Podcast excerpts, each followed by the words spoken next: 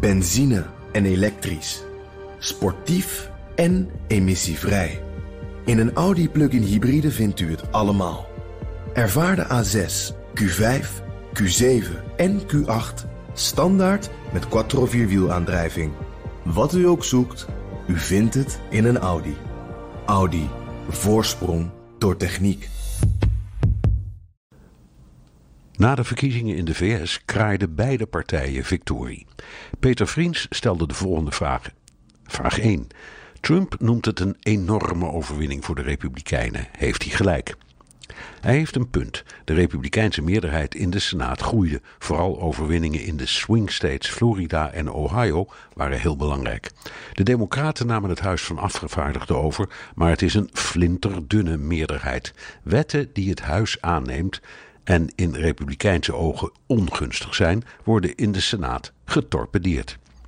Vraag 2. Je hoort steeds dat het Huis het Trump lastig kan maken. Bijvoorbeeld door onderzoeken naar hem in te stellen of zijn belastingaangifte op te eisen. Is dat waar? Jazeker, de meerderheidspartij in het huis heeft veel macht en kan inderdaad de jacht op Trump openen. De vraag is of de Democraten dat echt gaan doen. De midterms zijn altijd de start van de nieuwe presidentsrace. De Democraten hebben geen sterk verhaal, geen strakke boodschap, dus die moeten uitkijken dat ze strategisch niet de fout ingaan door in te blijven zetten op kritiek op Trump. Bij deze verkiezingen heeft dat duidelijk onvoldoende gewerkt. Vraag 3. Hoe is precies de taakverdeling tussen Huis en Senaat? Het lijkt een heel klein beetje op onze Eerste en Tweede Kamer. Het belangrijkste verschil is dat beide huizen wetten kunnen aannemen en amenderen en de volgorde doet er niet toe. Als de teksten niet overeenkomen, moet het allemaal opnieuw.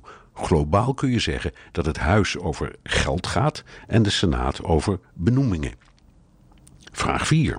In 2020 zijn er weer verkiezingen. Hoe zit dat precies? In het huis zitten 435 leden. Zij worden voor twee jaar gekozen. De Senaat telt 100 leden die een termijn van zes jaar hebben. Elke twee jaar wordt een derde van de Senaat gekozen Elke vier jaar kiest Amerika een president. In 2020 vallen de presidents- en congresverkiezingen dus samen. En voor alle races beginnen de campagnes nu al vrijwel meteen. Vraag 5. Doet Trump in 2020 weer mee?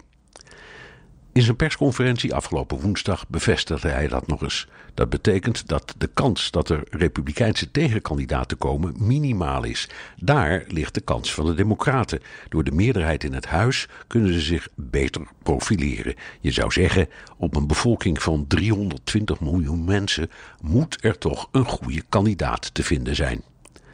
Dank, Peter Vriends.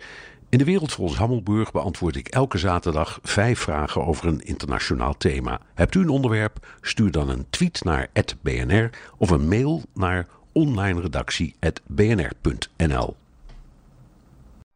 Benzine en elektrisch. Sportief en emissievrij. In een Audi plug-in hybride vindt u het allemaal. Ervaar de A6, Q5, Q7 en Q8 standaard met quattro vierwielaandrijving. Wat u ook zoekt, u vindt het in een Audi. Audi. Voorsprong door techniek.